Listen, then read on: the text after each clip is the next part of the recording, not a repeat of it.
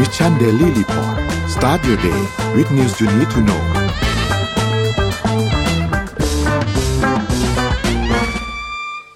สวัสดีครับยินดีต้อนรับเข้าสู่ Mission Daily Report ประจำวันพุธที่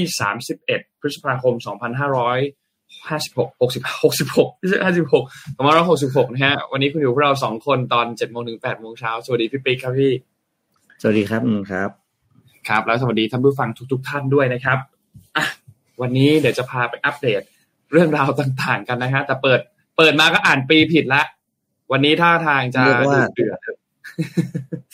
เรียกว่าเช็คว่าทุกคนตั้งใจฟังหรือเปล่าอ่าโอเคโอเคโอเคโอเคโอเคโอเคมีทางออกมีทางออกมีทางออกอะเดี๋ยวนนท์พาไปอัปเดตตัวเลขก่อนครับพี่ปิ๊กตัวเลขเซตบ้านเราครับหนึ่งพันห้าร้อยสามสิบสี่จุดแปดหนึ่งครับ ติดลบศูนย์จุดสี่ศูนย์เปอร์เซ็นครับ หุ้นต่างประเทศครับ เริ่มต้นกันที่ดาวโจนส์ครับ ติดลบ 0.52%ครับอยู่ที่ประมาณ 32,920 นะครับ NASDAQ ครับอยู่ที่ 13,000 นะครับ บวกขึ้นมา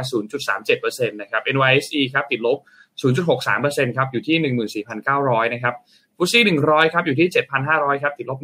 1.38%นะครับแล้วก็ห่างเสงครับบวก 0.24%ครับอยู่ที่ 18,590 ครับ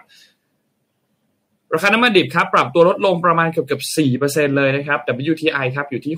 69.79 นะครับ แล้วก็ Brent อยู่ที่ 74.03 นะครับ ปรับตัวลงมาค่อนข้างเยอะนะครับ ราคาทองคำมีการปรับตัวขึ้นครับ 0.91%ครับ อยู่ที่ 1,960.91 นะครับ และสุดท้ายครับคริปโตครับบิตคอยครับอยู่ที่ประมาณ 27,000 ถึง 28,000 นะครับ แล้วก็อีเทเรียอยู่ที่ประมาณ 1,900 นะครับ Binance ครับ312 ครับ Solana 21.12 แล้วก็บิตครับคอยที่1.55 นะครับ นี่เป็นอัปเดตตัวเลขทั้งหมดครับ ไปดู Morning Talk ครับ Morning Talk วันนี้พี่ปิ๊กพาดูอืม Morning Talk ครับพี่มันท้องวันนี้เป็นหัวข้อที่คุยกันเพลินๆแล้วกันนะครับ ว่า เนี่ยแหละครับ ตามภาพครับครับ คิดว่าเรื่องสวยเนี่ยนะ เรื่องที่ต้องบอกว่าเราควรจะมีส่วนร่วมกับมันยังไง หรือควรจะจ่าย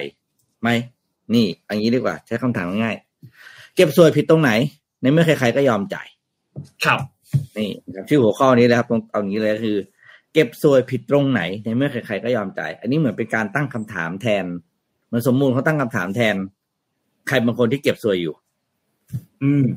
ซึ่งเราก็ไม่รู้ใครเก็บส่วยเนาะแต่เขาก็ถามครับผมมาว่า เก็บแล้วผิดตรงไหนล่ะแล้วก็ในเมื่อใครๆก็ยอมจ่ายนะครับ เรื่องของครับเรื่องผมเนี่ยก็คือสืบเนื่องจากเมื่อ ปกติเท่าประมาณหนึ่งสัปดาห์ที่ผ่านมานะครับ ก็คุณวิโรจน์นะครับ จากพรรคก้าวไกลเนี่ยก็ได้เป็นผู้เปิดประเด็น การเก็บส่วยที่เรียกว่าส่วยสติกเกอร์ ซึ่งเป็นซึ่งเป็นสติกเกอร์ที่แปะอยู่บนรถบรรทุกที่วิ่งไปวิ่งมาอยู่บนท้องถนนบ้านเรานะครับ แล้วก็เป็นประเด็นใหญ่โตขึ้นมาแล้วเพราะว่ามีสำนักข่าวหลายแห่งทุกคนมีการให้ข้อมูลกัน เรียกว่า โอ้โหเยอะเยอะแยะมากมายมีอัตรา rate ราคาด้วยนะ มีประเภทสติกเกอร์ มีอะไรหลากหลายมากนะครับ จนเมื่อวานนี้พี่ก็เอาเรื่องนั้นไปคุยกับบอส เป็นสนทนาธรรมตอนหนึ่ง อืมอ่ารอฟังครับรอฟังเรื่องงครับส่วยนี่แหละนะครับ เรื่องส่วยสติกเกอร์ ก็รอดูฝากรายการไว้ตรงนี้ด้วยละกันนะครับ แต่ว่าครับประเด็นก็คือมาริงทอวันนี้จะมาคุยกับทุกคนว่า ให้ทุกคนแสดงความเห็นแต่ว่าผิดตรงไหนไม่ใช่ผิดหรือเปล่า เก็บสวยนี่ผิดไหมอืมหรือ อยากให้ช่วยช่วยช่วยแชร์ความเห็นกันนะครับ ว่าเราจะแก้ปัญหาเรื่องสวยกันได้ด้วยวิธีไหนบ้าง ครับอะนะแชครับร์ผกันมเชื่อข้าาทุกคนเนี่ย ต้องรู้ยอมรับนะครับ แล้วก็เชื่อว่า ทุกคนรู้ว่ามีอะ อืม แต่ว่ามีอยู่ไม่กี่คนที่เขาบอกไม่มีอะก็จะเป็นเรื่องมหัศจรรย์ของเราอีกอันหนึ่งนะนนท์เนาะประเทศเราก็ ประชาชนรู้ผู้มีอำนาจไม่เห็นอะไรอย่างเงี้ยนะครับ ก็เดี๋ยวท้ายรายการมาคุยกันครับเรื่องสวยนะครับ จัดไปครับจัดไปครับ รอดูครับอะเดี๋ยวไปผมพาข่าวเรื่องแรกก่อน ครับจัดไปครับพี่ข่าวแรกวันนี้นะครับ เป็นเรื่องของเอาเรื่องของ NVIDIA ก่อนเลยละกันเป็นบริษัทชิปที่เรารู้จักกันดีนะครับ ล่าสุดเนี่ยมาเก็ตอ่าเขาเรียกว่ามูลค่าบริษัทของ NVIDIA นะครับ ก็ได้ขยับขึ้นไปสูงสุดเลยนะครับ จนแตะนะครับ แตะที่ระดับหนึ่งล้านล้านเหรียญแล้วนะครับ NVIDIA เนี่ยเป็นบริษัท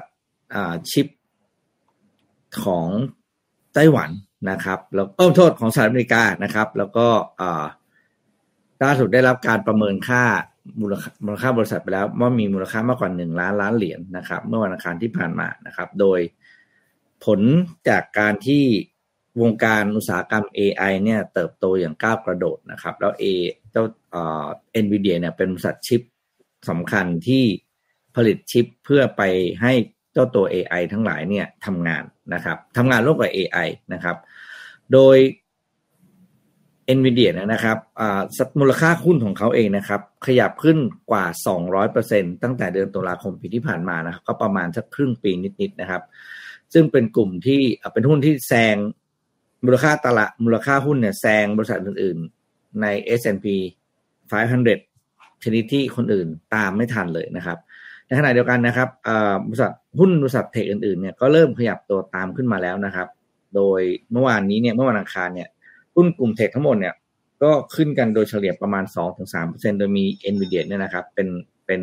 ตัวนำเลย คือขยับราคาวันเดียวนะครับ ขยับขึ้น 3%อยู่ที่ 401.11 เหรียญต่อหุ้นนะครับ โดยขนาดเดียวกันเนี่ยค่า PE เนี่ยก็อยู่ที่ 47.23 เท่านะครับ แต่แม้ว่าจะราคาหุ้นจากปากายขนาดนี้ทาง CEO เองก็ออกมาให้สัมภาษณ์ว่า ตัวเขาเองก็ไม่ได้ประมาทหุ้นบริษัท การผลิตชิปอื่น ๆ ของจีนนะครับ เพราะเชื่อว่าจีนเองเนี่ยก็มีเทคโนโลยีในการผลิตชิปที่น่าสนใจแล้วก็น่ากลัวและเชื่อว่าจะมีบทบาทสำคัญในในตลาดโลกในในช่วงสามถึงห้าปีนี้นะครับ เพราะว่าเอฟบีเองก็จะ พัฒนาต่อต่อไปนะครับ แล้วก็ไม่หยุดในเรื่องของการสรรหาเทคโนโลยีใหม่ๆมานะเพื่อให้ AI เนี่ยทำงานได้ดียิ่งขึ้นนะครับ ครับคือตอนนี้ถ้าใครที่สนใจหุ้น tech นะครับ มันเป็นช่วงที่หุ้น tech กำลังจะกลับมา แต่ว่ามันจะ shift จากหุ้น tech ที่เคยเป็นพวก market platform เป็น social media นะครับ เป็นเรื่องของ marketplace ต่าง ๆ เนี่ย มันมันพวกนั้นมัน prove แล้วว่าการแข่งขันมันมันมันทำให้ บางทีราคาหุ้นมันมันมันได้แต่ volume นะแต่มันสุดท้ายมันก็อาจจะขาดทุน แต่ว่า หุ้นที่เป็นหุ้นชิปเนี่ยนะครับ จะเป็นอ่า rising star เพราะว่า AI มันเข้ามาในทุกมิติของชีวิต แล้ว AI เนี่ย มันจะทำงานได้ดีก็แต่เมื่อความสามารถของชิปมันรองรับเพราะแต่ว่า AI มันสั่งงานให้อุปกรณ์บางอย่างทำงาน อุปกรณ์เนี่ยครับ มันจะมีชิปที่คอย คุยกับ AI เพื่อให้อุปกรณ์นั้นทำงานได้ถ้าถ้าชิปไม่ดีเนี่ย AI ก็ทำงานไม่ได้ดังนั้นใครที่ลงทุนหุ้นเทคนะครับ ลองดูกลุ่ม AI เออไม่ใช่เอากลุ่ม AI แล้วก็กลุ่มบริษัทผู้ผลิตชิปไว้เลยครับ จะเป็นสิ่งที่เรียกว่าไปได้อีกหลายปี อืม อย่างอย่างอย่างเอ็นวีเดียนี่ก็เพิ่งมีเปิดตัว AI ใช่ไหมพี่ปิ๊กที่ชื่อว่านะชื่อว่า ACE ACE หรือว่า มันย่อมาจากคำว่า Avatar Cloud Engine ซึ่งก็เป็น AI สำหรับเกมนั่นแหละนะครับ ก็เพิ่งเปิดตัวกันไปที่งาน Computex ที่จัดขึ้นที่ไต้หวันกรุงไทเปนะครับ ก็น่าสนใจเป็นอีกหนึ่งเทคโนโลยีอันหนึ่งที่น่าสนใจ เพราะว่าเกมเนี่ยมันค่อยๆ อัพเลเวลขึ้นเรื่อยๆนะพี่ปีเกมช่วงหลังๆ ที่เปิดตัวมาพวกเกมที่เป็นเกมเนื้อเรื่องนู่นนี่ต่างๆ เนี่ย เราจะได้เห็นเทคโนโลยีต่างๆ ในเกมที่มัน เจ๋งมากขึ้น มันมี มันมีเขาเรียกว่าอะไรอะ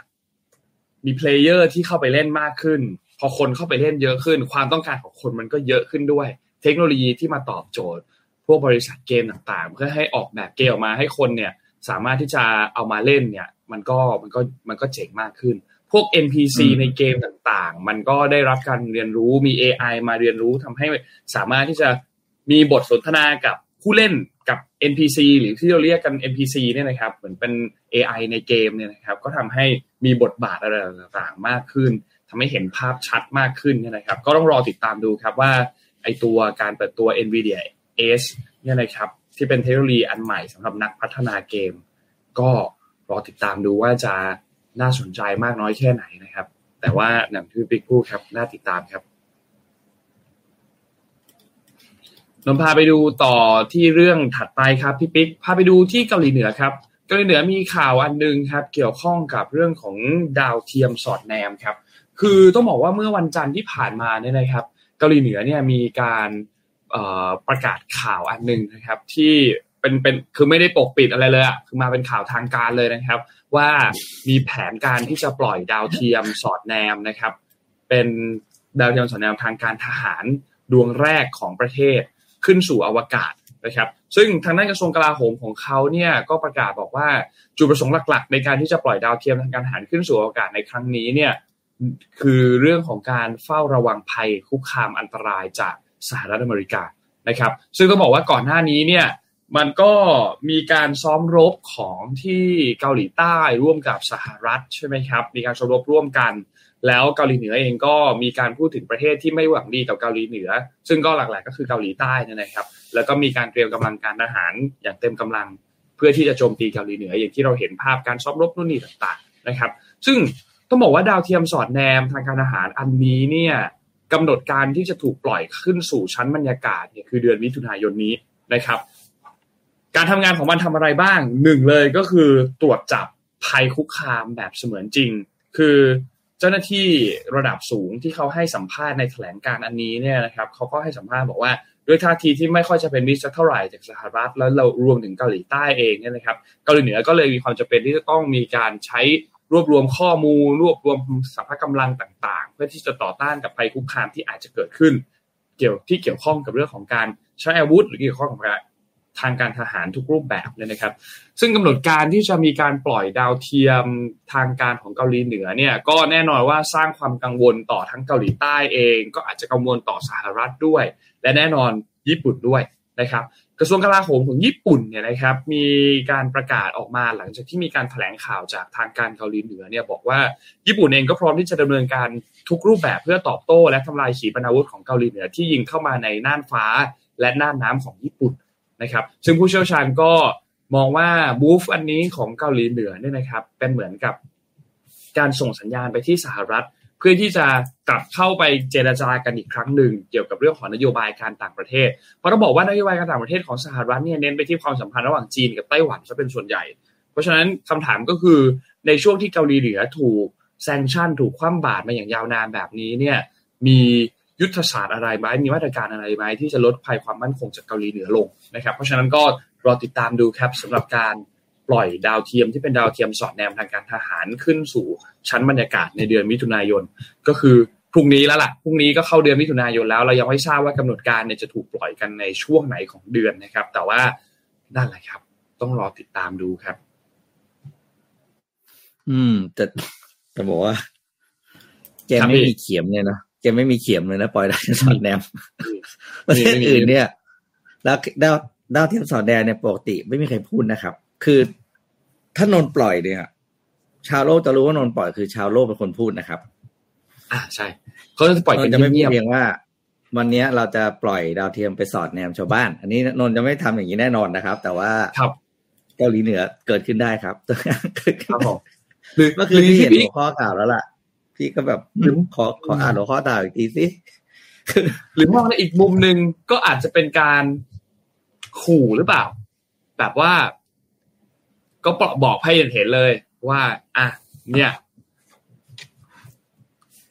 เฮ้ยมาแล้วนะพูดถึงนะ เนี่ย เดี๋ยวนนนนนนอ่าส่งเทเลแกรมไปหาท่านคิมเทว่าส่งดาวเทียมมาสอดแนมเรื่องสวยที่บ้านเราหน่อยสิมีป่ะอ้าวโอเคโอเคนะเพราะว่าเราเชื่อว่า ดาวเทียมสอดแนมเนี่ยมีความสามารถในการสอดแนมเรื่องที่เราอยากรู้ได้เยอะนะครับ เพราะฉะนั้นมาสอดแนมเรื่องสวยให้หน่อย ครับผมอะอ่านนท์ครับนนท์เคยเคยได้ยินคำว่าเบรอ่าคำที่เป็นเขาเรียกภาวะนะภาวะที่เรียกว่า brain fog ไหม brain fox เคยได้ยินเคยได้ยินคำนี้ไหมจำด้แล้ว brain มันแปลว่าอะไรเอ่อ brain fog เนี่ยเป็นภาวะภาษาเขาเรียกว่าเป็นภาวะสมองล้าครับ ภาวะสมองล้าที่ หรือภาวะความเครียดที่เกิด ขึ้นโดยไม่รู้ตัวนะครับ จากการที่สมองของเราถูกใช้งานอย่างหนักเป็นระยะเวลานาน ซึ่งเกิดจากความรีบที่ทำงานให้เสร็จพักผ่อนน้อยทำงานนานเกินไป แล้วก็สื่อสารอะไรที่แบบว่าเขาเรียกว่าคิดอะไรนู่นคิดนั่นตลอดเวลานะครับ จนทำให้เขาเรียกว่าสารสื่อสารสื่อประสาทในสมองเนี่ยซึ่งเป็นสารเคมีตัวสำคัญในการเชื่อมต่อข้อมูลภายใน เชื่อมต่อข้อมูลสัญญาณไฟฟ้าระหว่างเซลล์สมองของเราเนี่ย เสียสมดุล คือไม่ได้เสียไปเลยนะครับ แต่ว่าเขาเรียกว่ามันไม่ มันมันสูญเสียอะไรเขาเรียกสมดุลชั่วคราวนะครับ พอเกิดงั้นปุ๊บเนี่ย มันก็จะสาเหตุที่อ่าเป็นเป็นสาเหตุของอาการต่างๆ ที่เกิดขึ้นกับร่างกายของเราเช่นโรคกระเพาะโรคอ้วนโรคเบาหวานอะไรต่างๆ นะครับ เคยดิ้นอาการนี้ไหมหรือเคยเป็นไหมเครียดโดยไม่รู้ตัว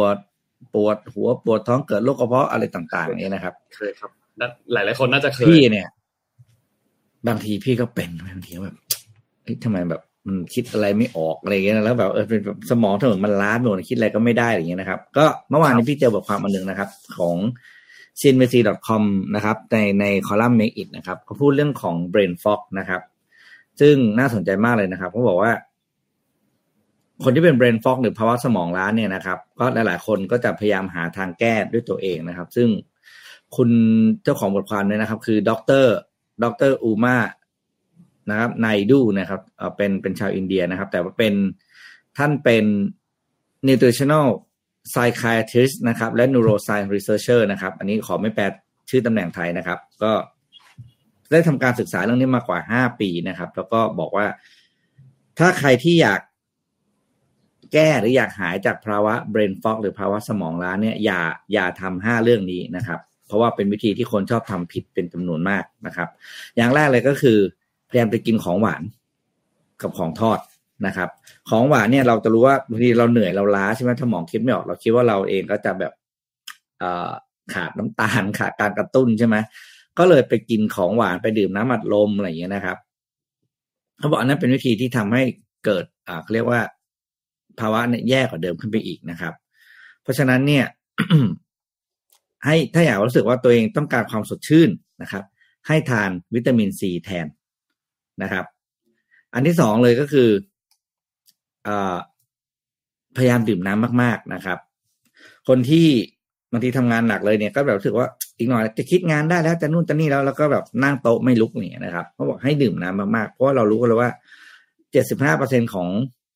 เนื้อสมองเราเนี่ยเป็นน้ำน้ำเป็นองค์ประกอบสำคัญที่สุดนะครับเพราะฉะนั้นดื่มน้ำมากๆนะครับจะช่วยปรับระดับสมดุลของสารเคมีต่างๆ และกระแสไฟฟ้าภายในสมองได้ด้วยนะครับ อันที่สามก็คืออย่านั่งแช่โต๊ะนานเกินไปแบบประเภทเนี่ยที่บอกเนี่ย อีกนิดนึงจะได้แล้วแต่นู่นจะนี่นั่นนะครับ เพราะว่าพอสมองมันล้าเนี่ยมันมันขาดการ มันขาดการเคลื่อนไหวนะครับทำให้ภาวะสมองข้างในเนี่ยล้าได้เพราะฉะนั้นเนี่ยนะครับเขาบอกว่า ภายในหนึ่งชั่วโมงของการทำงานนะครับ ให้หาเวลาอย่างน้อยสิบนาทีในการที่ออกจะไม่ใช่ลุกเดินด้วยนะ ต้องออกไป outdoor นะครับ outdoor time ก็คือออกไปเดินไปดูเปิดหน้าต่างมองไปนอกหน้าออกไปนอกหน้าต่างเลยได้ดีๆนะครับ ออกไปนอกห้องไปเดินรับแสงรับลมนะครับ เพื่อเพิ่มความสดชื่นนะครับ แล้วก็เพิ่มเขาเรียกว่าสารตัวที่เรียกว่าดิเมนเชียภายในสมองนะครับ เพื่อเรียกความสดชื่นของสมองกลับมา ข้อสี่นะครับ ก็บอกว่าอย่าปล่อยให้ตัวเองอยู่ในภาวะที่รู้สึกว่าเครียดหรือกดดันนะครับ เมื่อไหร่ที่รู้สึกว่าตัวเองกำลังมีความเครียดเข้ามากำลังโดนกดดันจากการทำงานคิดงานไม่ออกส่งงานไม่ทันนะครับ ให้ ให้ผ่อนคลายตัวเองจากโดยการปรับระดับแล้วก็จังหวะของการหายใจครับ ก็คือนั่งเฉยๆนะครับ แล้วก็สูดหายใจเข้าลึกๆ ออกลึกๆเนี่ยนะครับ โดยสูดหายใจเข้าแล้วก็เรียกว่าแช่ไว้เขาเรียกว่านะกั้นหายใจไว้ห้านาที ห้าวินาที แล้วก็ปล่อยลมหายใจยาวๆออกมานะครับทำอย่างเงี้ยนะครับสิบครั้งนะครับ ดูดอ่าหายใจเข้าห้าวินาทีค้างแล้วก็หายใจออกยาวๆนะเพื่อเป็นการปรับระดับออกซิเจน ภายในเลือดแล้วก็ที่จะส่งไปสู่สมองนั่นเองนะครับ แล้วก็ถ้าเมื่อไหร่ที่รู้สึกง่วงอย่าฝืนนะครับ อย่าฝืนเพราะว่าการอดนอนเรื้อรังติดต่อกันเป็นเวลานาน จะส่งผลต่อการทำงานของสมองในระยะยาวนะครับ แล้วก็จะทำให้การเบรนฟอกของคุณเนี่ย แก้ไขยากขึ้นเรื่อยๆนะครับ การอดนอนเพื่อทำงานดึกๆไม่เป็นผลดีโดยเฉพาะกับสมองนะครับ และเมื่อสมองไม่ดีเนี่ย ก็จะส่งผลไปถึงระบบการทำงานความคิดการตัดสินใจการคิดวิเคราะห์แยกแยะหาเหตุผลรวมถึงการสื่อสารด้วยนะครับ อันนี้ไม่ใช่เจ็ดโมงครึ่งนะแต่อ่านแล้วรู้สึกว่าชอบก็เลยเอามาเล่าฟังแทนข่าวนะครับเดี๋ยวเจ็ดโมงครึ่งมีอีกเรื่องหนึ่งนะครับอะเอามาใครที่รู้สึกว่าตัวเองเป็น brain fog อยู่นะครับ เอาห้าเทคนิคนี้ไปทำนะครับ เพื่อปรับ แล้วก็แก้ปัญหา brain fog ของตัวคุณเอง อืมสำคัญมากนนว่าสำคัญมากหลายๆพออมพอพี่ปิ๊กเล่าให้ฟังว่า brain fox คืออะไรแล้วเนี่ยนนก็เริ่มรู้สึกว่าเออเออเราเคยเป็นเคยเป็นเคยเป็นเป็นเป็นผมเป็นทุกคนแหละแต่มากจะน้อยเท่านั้นเองอืมจริงครับจริงครับ นั่นแหละครับสำคัญมากโนวะโนสำหรับนนข้อสองสำคัญสุดคือเรื่องน้ำต้องต้องห้ามขาดอืมน้ำต้องแบบว่า เนี่ยแหละครับ พยายามพกกระติกน้ำครับพ ยายามพกกระติกน้ำช่วยได้เยอะครับ มันจะช่วยให้เรากินน้ำเยอะขึ้นไปในตัวด้วย เพราะว่าเวลาเราแบบเหมือนเวลาขับรถอะพี่ปิ๊กสมมุติว่าขึ้นรถอะ แล้วถ้าเรามีน้ำในรถอะ พอรถมันติดทีนึงอะจอดติดไฟแดงทีนึงปุ๊บแล้วข้างๆเรามีน้ำอะเราจะเผลอหยิบน้ำมากิน โดยไม่รู้ตัวเพราะเราก็จะรู้สึกว่าเออใช่หิวใช่น้ำอะใช่แต่ว่ามันไม่ถ้ามันไม่มีอะเราก็จะไม่กินไงเพราะฉะนั้น เพราะฉะนั้นมีน้ำติดตัวไว้ตลอด จะทำให้เรากินน้ำเยอะขึ้น โดยอัตโนมัติละ แค่แค่แค่ติดตัวไว้ตลอดก็จะกินเยอะขึ้นแล้วนะครับ ก็ใครที่โอ้แล้บาวงเวคนลาอาจจะที่กินน้ำน้อยก็ช่วยได้เยอะ เวลาอยู่ในรถแล้วอยากกินน้ำแล้วไม่มีรถไม่ไม่มีน้ำกินนี่ทรมานมากนะจริงครับพี่คือรู้สึกว่าโอ้โหทำไมชีวิตเราเฉพาะกำลังละระหว่างที่เราขับรถนะครับ เราก็แบบไหนจะจอดที่มันก็ลำบากใช่ไหมคิดดูว่าของที่ที่ว่าของที่เป็นเบสิกพื้นฐานที่สุดของชีวิตอะน้ำเรายังไม่มีกินในรถอะไม่ได้สิครับ ก็จริงเฮ้ยแล้วมันมันมันอึดอัดแล้วมันทำให้เราขับรถยากขึ้น เราจะหงุดหงิดง่ายขึ้นด้วยนะ อันนี้เป็นเรื่องจริงเพราะตัวเองพี่ก็พี่ก็สังเกตเดี๋ยวนี้พี่นะมีแบบโหน้ำสี่ห้าขวดนะเหมือนคนบ้าคือแบบบางทีเราเติมน้ำมันแล้วเราได้ขวดเพไหนราะหาที่งไปฟ้าทั้งไหนต้องมีขวดน้ำอะไรเงี้ยอืม อืมอืมจริงจริงจริงแต่ทีนี้ไม่ อันนี้คุยเล่นชวนคุยเล่นเล่นแป๊บเดียว ตอนไปพอตอนไปญี่ปุ่นมาไม่มีปัญหานี้เลยครับพี่ ตู้กดน้ำทุกห้าเมตรเลยครับพี่ เดินสิบเมตรเจอตู้กดน้ำทีหนึ่งเพื่อเผื่อร้อยต้องเสียร้อยสิบเยตู้นกดร้อยสิบำเยนไปหยอดเข้าไป อืม ไม่น้อยนะพี่ เสียเงินไปเนี่ยน่าจะแพงๆญี่ปุ่นน้ำแพงมาก อืม หลักสามพันสี่พันเยนต้องมีนะ ไปอาทิตย์หนึ่งเนี่ยรวมๆกันหลายๆคน เจอกดเจอกดเจอกด คือจริง ๆ นั่นคือหลักการที่ที่เป็นตัววัดเลยนะครับว่าประเทศนั้นเนี่ยเขาเรียกว่าการดูแลขั้นพื้นฐานดีหรือเปล่า คือที่ญี่ปุ่นน้ำ น้ำดื่มแพงตามตามร้านสะดวกซื้อตามตู้ก็เพราะอะไรเพราะว่าน้ำประปาเขากินได้ไง อ่าใช่ คือน้ำเนี่ยเป็นสิ่งที่ใครซื้อคือ เรียกว่าเป็นเป็นภาษาที่เขาเรียกเป็นความ เอ่อนอกเหนือความจำเป็นเออใช้คำนี้ง่ายที่สุดนะมันมันคงไม่ถึงกับพรีเมียมอะไรอย่างเงี้ยนะครับเพียงแต่ว่านอกเหนือความจำเป็นคุณถึงค่อยซื้อกิน เพราะว่าเรามีให้ทานเองที่บ้านคุณก็จะมีการกระต้มน้ำอยู่แล้วเกาน้ำน้ำก๊อกเนี่ยแหละครับ ต้มน้ำแล้วก็ทานได้เลย คนญี่ปุ่นก็ถึงจะเอาใส่ขวดใส่อะไรไปไปทำงานก็เรื่องปกติ เพราะว่าไม่ต้องไปซื้อ ถ้าอยากซื้อจ่ายแพงเอาแล้วกัน อืม เป็นแบบนี้นะครับเขาเตรียมไว้ขายนักท่องเที่ยวแล้วครับจริงๆแล้วอะนั่นแหละครับตามนั้นครับ แล้วก็โดนเงินเราไปเยอะมากอืมโอเค พาไปดูเรื่องถัดไปครับน้องขอพามาดูที่ข่าวเกี่ยวกับเรื่องของรัฐบาลกันบ้างดีกว่า เมื่อวานนี้เนี่ยมีเอ่อ แปดพักร่วมนะครับ ที่มีการไปประชุมกัน แล้วก็มีการแถลงข้อมูลต่างๆออกมาเนี่ยนะครับ ก็ต้องบอกว่ามีข้อมูลหลายอย่างที่น่าสนใจ แต่ข้อมูลที่เราอยากฟังยังไม่มีเพราะเขายังไม่คุยกัน ก็คือเรื่องของประเด็นประธานสภา แต่เอาล่ะ เมื่อวานนี้มีการพูดคุยกันเรื่องไหนบ้างเนี่ยนะครับ ในช่วงตอนประมาณสักสี่โมงครึ่งตอนเย็นของวันที่30 พฤษภาคมนี่ยนะครับเมื่อวานนี้ไปประชุมกันที่พักประชาชาตินะครับ ก็มีทางด้านของนายแพทย์ชลนานสีแก้วนะครับ หัวหน้าพักเพื่อไทยนะครับ ที่มีการพูดถึงหลังจากที่มีการประชุมร่วมกัน 8พักการเมืองเพื่อจะจัดตั้งรัฐบาลนะครับ ในการประชุมรอบนี้เนี่ยมีการจัดตั้งที่เป็นคณะกรรมการประสานงานเปลี่ยนผ่านรัฐบาลขึ้นมานะครับ ซึ่งอันนี้เนี่ยน่าสนใจเพราะว่าเขาก็จะมีตัวแทนจาก ทุกๆพักนะครับ โดยมีคุณทิมพิธาจากพักก้าวไกลเนี่ยนั่งเป็นประธาน แล้วก็จะมีตัวแทนจากแต่ละพักต่างๆนะครับที่มีส่งมานะครับเพื่อที่จะมีการประสานการประสานงานกันในช่วงการเปลี่ยนผ่านรัฐบาลเนี่ยนะครับ ซึ่งโดยรวมแล้วเนี่ยจากที่มีการเลือกตั้งอะไรต่างๆ กันมาเนี่ยนะครับ แล้วก็จากที่คนก็กังวลนู่นนี่ต่างๆ เห็นในทวิตเตอร์ว่ามีข่าวจะจัดตั้งรัฐบาลมีดีลลับมีนู่นมีนี่ไปนะครับ เมื่อวานนี้ก็ยัง แถลงกันเอ่อแบบแบบยังยังคงชัดเจนอยู่นะครับ ว่าจะร่วมกันก้าวไกลกับเพื่อไทยเนี่ยจะยังคงจับมือกันเพื่อที่จะจัดตั้งรัฐบาลต่างๆนะครับซึ่งแต่ว่าประเด็นในเรื่องของประธานสภาเนี่ยทั้งสองพักจะมีการไปคุยแยกกันอีกทีหนึ่งว่าเรื่องของประธานสภาเนี่ยจะจะเอาอย่างไรนะครับ ซึ่งเราเห็นด้วยนะในมุมหนึ่งเราเห็นด้วยว่าเอ่ไม่ไม่ไม่ต้องมาคุยผ่านโซเชียลไปไปไปคุยกันเอง ไปคุยกันให้เรียบร้อย อันเนี้ยควรจะเป็นดีลลับ แล้วไปคุยกันให้เรียบร้อยให้เสร็จ แล้วสุดท้ายก็ค่อยเอาออกมาประกาศกันอีกทีหนึ่งก็ได้ว่าใครใครใครจะเป็นประธานสภาจะมีมีตำแหน่งแบบไหนนู่นนี่ใครเป็นรองประธานคนที่หนึ่งรองประธานคนที่สองต่างๆเนี่ยนะครับ ก็มีการให้ให้มีการพูดคุยกันไปนะครับ ทีนี้แปดพักร่วมรัฐบาลเนี่ยนะครับ อย่างที่บอกว่ามีข้อสรุปอันหนึ่ง มีจริงๆมีมีข้อสรุปออกมาเนี่ยนะครับหนึ่งคือเรื่องของมติการจัดตั้งคณะกรรมการประสานงานในช่วงเปลี่ยนผ่านนะครับ อย่างที่บอกครับว่าคุณทิมพิธาก็นั่งเป็นประธาน แล้วก็จะมีตัวแทนจากทุกพักนะครับ ซึ่งกำหนดการในการประชุมครั้งต่อไป คือวันอังคารที่6นะครับ วันที่ 6 มิถุนาที่พักเพื่อไทย เพราะพักเพื่อไทยก็จะเป็นเจ้าภาพในการประชุมในครั้งนั้นนะครับ อีกประเด็นหนึ่งก็คือเขาประชุมกันวันอังคารเหมือนกับประชุมคอรมอเลยพี่ปิ๊กคอรมอประชุมกันวันอังคารนะ อันนี้ก็เช่นเดียวกันครับ ประชุมกันวันอังคารเหมือนกัน ไม่แน่ใจนะว่าแบบว่าจงใจไหมแต่น้องคิดว่าก็อาจจะนิดหน่อย เพราะว่าประชุมกันวันอังคารให้ตรงกับที่ประชุมครมอเลยก็น่าสนใจนะครับสองครับคือมีการตั้งคณะทำงานเจ็ดคณะ เพื่อที่จะตอบสนองปัญหาของประชาชนเจ็ดคณะมีอะไรบ้าง คณะที่หนึ่งคือเกี่ยวข้องกับเรื่องของค่าไฟฟ้า ค่าน้ำมันดีเซล และพลังงานสองคือคณะทำงานเกี่ยวกับภัยแล้งเอลนิโยนะครับสามคือคณะทำงานเกี่ยวกับปัญหาสามจังหวัดชายแดนภาคใต้ นะครับสี่คือคณะทำงานเกี่ยวกับการแก้ไขรัฐธรรมนูญนะครับห้าคือคณะทำงานเกี่ยวกับเรื่องของสิ่งแวดล้อม แล้วก็เรื่อง PM 2.5นะครับและหกคือคณะทำงานเกี่ยวกับเรื่องของเศรษฐกิจปากท้องและ SME นะครับและเจ็ดคือคณะทำงานเกี่ยวกับเรื่องของการแก้ไขปัญหายาเสพติดนะครับ ซึ่งแต่ละคณะทำงานเนี่ยก็จะประกอบด้วยตัวแทนของพรรคในประเด็นนั้นๆ ก็จะมีการประชุมกันต่อเนื่อง มีการชี้แจงความคืบหน้าต่างๆ ต่อคณะกรรมการประสานงานที่นนพูดถึงในข้อที่หนึ่งเมื่อกี้นะครับ เพื่อที่จะหาทางออกแก้ไขปัญหาของประเทศในประเด็นต่างๆนะครับ แล้วก็ทำออกมาเป็นนโยบายสุดท้ายก็จะไปคุยไปแถลงต่อในรัฐสภานะครับ ซึ่งก็เป็นอีก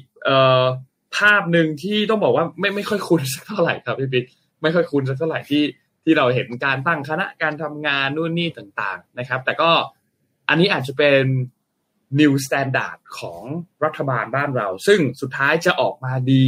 หรือไม่ดีอย่างไรเนี่ยรอติดตามกันดูว่าพอเปิดสภาเรียบร้อยแล้วเนี่ยนะครับ ทุกๆอย่างโอเคไหมเป็นอย่างไรบ้างนะครับ ทีนี้ในเรื่องของกำหนดการการเปิดสภารวมถึงการรับรายงานตัวสสเนี่ยนะครับ ตอนณปัจจุบันตอนนี้เนี่ยก็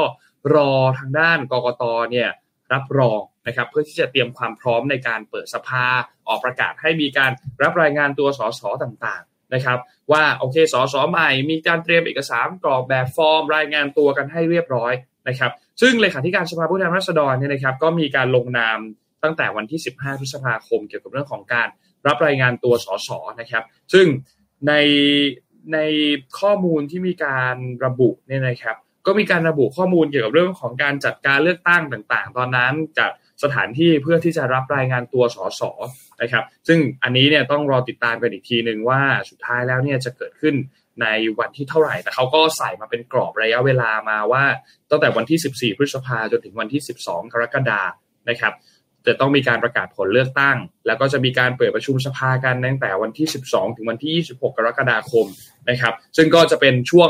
15 ภายใน 15 วันนับตั้งแต่มีการประกาศผลการเลือกตั้ง นะครับ เพราะฉะนั้นตอนนี้เราก็นั่นแหละครับอย่างที่บอกต้องรอประการประกาศฉบับต่างๆ ของกกตนะครับ เพื่อให้ทุกอย่างเป็นไปตามขั้นไปตามตอนนะครับ เราก็จะได้เห็นการเปิดสภานะครับ ซึ่งก็จะเป็นเขาเรียกว่าจะเป็นสภาชุดที่น่าสนใจรอติดตามดูครับพี่ปิ๊กสอสอีก 500 คนที่กำลังจะเข้าไปสู่สภารวมถึงมีการกระบวนการเลือกประธานสภา รองประธานสภา และ นายกรัฐมนตรีเพื่อที่จะมาฟอร์มรัฐบาลมีคอรมอชุดใหม่ขึ้นมานะครับ ก็รอติดตามกันดูครับว่า จะได้ตั้งไหมจะได้ตั้งเมื่อไหร่ และทุกอย่างจะเป็นไปได้อย่างเรียบร้อยหรือเปล่านะครับรวมถึงประเด็นประธานสภาด้วยพี่ปิ๊กที่ต้องรอเขาไปพูดคุยกันต่อก่อนว่า จะเป็นอย่างไร รวมถึงการแบ่งเก้าอี้ด้วยว่า รอบนี้จะแบ่งเก้าอี้ยังไง เปอร์เซ็นต์การแบ่งเก้าอี้จะเป็นแบบไหน นะครับ ใครจะมีเก้าอี้รัฐมนตรีกี่เก้าอี้บ้าง ตอนนี้ก็เริ่มมีเหมือนเป็นโผที่หลุดออกมาบ้างเหมือนกันว่าพักก้าวไกลพักเพื่อไทยจะมีกี่เก้าอี้ ประชาชาติมีกี่เก้าอี้นะครับ ก็รอติดตามกันดูว่าจะมีเก้าอี้รัฐมนตรีรัฐมนตรีช่วยว่าการต่างๆนี่นะครับ เท่าไหร่นะครับ ก็รอดูครับ รอดู ก็พอไม่พอได้ยินคำว่า แบ่งเก้าอี้อะไรเลยนะ ก็เริ่มรู้สึกภาพเรียกว่าเดจาวูใหม่แล้วนนเรื่องภาพหลอนของการ ครับลานรู้สึกว่าการแบ่งอะไรอะเรียกจะทำอะไรก็ทำเลยคือแบบ โอ๊ยทำไมเราไม่ผลบางคนการเมืองแบบนี้สักทีนะอะไรอย่างนี้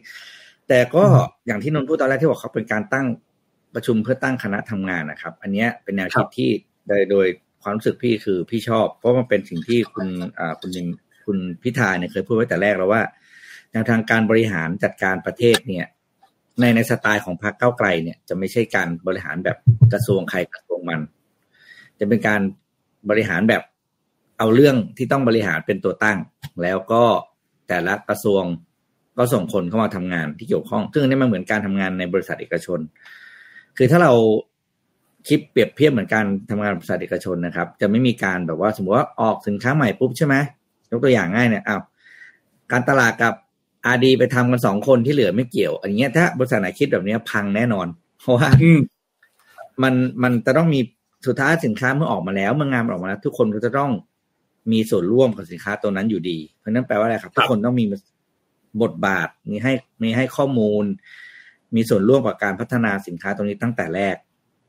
แต่ว่าเราทำงานร่วมกันเพื่อให้สินค้าตรงเนี้ย มันถูก พัฒนาออกมาแล้วขายได้แล้วก็เป็นไปตามเป้าหมายที่วาง อันนี้ก็จะเป็นมิติใหม่ครับ เพราะว่า ทุกคนมีส่วนร่วมส่วนร่วมด้วยกันตั้งแต่ต้นงั้นเนี่ยจะดีก็ดีด้วยกันจะไม่ดีก็ต้องรับผิดชอบร่วมกัน อันเนี้ยอยากเห็นเป็นแบบนี้มากเลย เพราะว่าในหลายงานเนี่ยเราจะเห็นนะครับว่าประเทศไทยเนี่ย ปัญหาใหญ่ที่สุดอันหนึงเลยก็คือการทำงานข้ามกระทรวง ไม่ค่อยมีการโคกัน แล้วก็สุดท้ายเนี่ย คือเรื่องเรื่องที่ทำมันเกี่ยวข้องกับหลายกระทรวงแน่นอน เรื่องจากกระทรวง A ไปถึงกระทรวง B กระทรวง B ก็จะทำหน้างงๆว่า อืม ต้องทำอะไรอะ่ะหรือทั้งที่มันเกี่ยวกับตัวเองร้อยเปอร์เซ็นตนะครับ ก็หวังว่าเรื่องนี้จะเป็นจุดเริ่มต้นที่ดีนะครับ เอาจะช่วยให้เราได้มีรัฐบาลเร็วๆ แล้วก็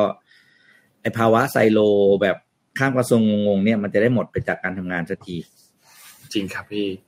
จริงครัอะจริงครับ โอเค ไม่รู้ละมาเจ็ดโมงครึ่งจริงๆของวันนี้แล้วนะครับ เรื่องเมื่อกี้เป็นเรื่องเล่าเฉยๆแต่อันเนี้ยเป็นเจ็ดโมงครึ่งจริง ๆ นะครับ เป็นเรื่องที่พี่อ่านจากหนังสือเล่มนี้มาแล้วรู้สึกว่า เออ ชอบนะครับ ชอบมากแล้วก็เลยเอามาฝากกันนะครับ ก็เอาขึ้นมาได้เลยครับเจ็ดโมงครึ่งวันนี้นะครับ เป็น เป็นอะไรเขาเรียกเป็นบทสรุปสั้นๆ จากหนังสือเล่มหนึ่งครับ เล่มนี้ชื่อว่า Top 5 Regrets of the Dying นะครับ ก็คือ เรื่องที่คนกำลังจะตายเนี่ย บอกเลยว่าเขาเสียใจที่ไม่ได้ทำห้าเรื่องเหล่านี้ เป็นห้าเรื่องที่เป็นท็อป5เลยนะครับ ที่ คนกำลังจะรู้สึกว่า คนที่รู้ตัวเองว่ากำลังจะตายเนี่ย ยอมรับออกมาว่าเขาน่าจะทำเรื่องพวกนี้ได้มากกว่านี้นะครับ เรื่องนี้เป็นเรื่องที่ต้องบอกว่า อ่านแล้วก็รู้สึกว่า อืม สะท้อน สะท้อนตัวเองนะแล้วก็รู้สึกว่าเออเราเองเราก็ไม่อยาก จะมานั่งสารภาพ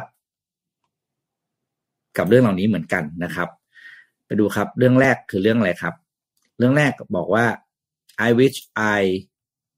had the courage to live a life through myself not the life others expected of me แปลง่ายๆ ก็คือว่าฉันอยากจะมีชีวิตอยู่ในแบบที่ฉันอยากจะเป็นนะครับ ไม่ใช่ชีวิตที่คนอื่นบอกให้ฉันเป็น หรือคาดหวังให้ฉันเป็นนะครับ คนบางคนคนหลายคนนะครับ เกิดมาโดยการใช้ชีวิตไปตาม ความต้องการของผู้อื่นนะครับ เธอเป็นอย่างนั้นสิเธอทำอย่างนั้นสิทำไมเธอไม่ทำเรื่องนั้นทำไมเธอทำอย่างนี้ทำไมไม่ทำอย่างนั้นอย่างเงี้ยเราโตโตมาเราใช้ชีวิตมากับ ความคาดหวังคำสั่งนะครับ ของของคนอื่นของคนรอบตัวมากเกินไปจนทำให้ เราอะไม่ได้ติดตามความฝันหรือความต้องการที่แท้จริงของตัวเองที่มันซ่อนอยู่ข้างในนะครับยกตัวอย่างง่ายหลาย ๆ คนเนี่ย ตอนเด็กๆนะ เติบโตตอนเด็กๆบอกว่าโตมาอยากจะทำงานเป็นอาชีพ ถือยกตัวอย่างง่ายนะอยากเป็นนักดนตรีอย่างเงี้ยตัวอย่างนะครับ แต่ก็คุณพ่อคุณแม่ พอดีเพอเอิญจบหมอยกตัวอย่างก็บอกนลูกต้องเป็นหมอสิทั้งนั้นที่ในใจเนี่ย อยากจะทำงานอีกด้านหนึ่งเลยแต่เป็นอีกด้านหนึ่งนะครับฉะนั้นข้อคิดข้อแรกข้อนี้เลยคือ รู้สึกว่าบอกเราให้รู้สึกกับตัวเองอย่างไร อยากเป็นอะไร จงใช้ชีวิตอย่างนั้นนะครับ เพื่อเราจะได้รู้สึกว่าไม่เสียดายกับเวลาที่ผ่านไปตลอดที่เรามีชีวิตอยู่บนโลกใบนี้นะครับ ข้อสองครับ ข้อสองบอกว่า I wish I hadn't worked so hard ก็คือ ฉันรู้สึกว่าฉันไม่ฉันน่าจะทำงานให้น้อยกว่านี้นะครับ มันมันฉันไม่ควรจะใช้เวลาทั้งหมดของชีวิตไปกับการทำงาน ฉันควรจะใช้เวลาไปกับคนในครอบครัว เสริมสร้างความสัมพันธ์ที่ดี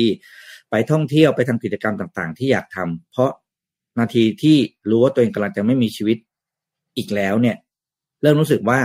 มันมีหลายเรื่องนะที่เราอยากทำที่ไม่ใช่เรื่องการทำงาน นะครับข้อคิดก็คือเราไม่ควรทำงานมากจนลืมใช้เวลาไปกับเรื่องอื่นในชีวิต โดยเฉพาะเรื่องอื่นที่ให้ความสุข ให้ความผ่อนคลาย ให้ความรู้สึกที่เราอยากจะทำนั่นทำนี่เพื่อตามใจตัวเองนะครับ ข้อที่สามครับก็คือ I wish I had courage to express my feeling ก็คือให้ซื่อสัตย์กับความรู้สึกของตัวเองนะครับ คิดยังไงรู้สึกอย่างไร สามารถแสดงออกความรู้สึกนั้น ให้กับผู้อื่นได้นะครับ อย่าเก็บกดอารมณ์อย่าซ่อนความรู้สึกต่างๆ ไว้กับตัวเองคนเดียว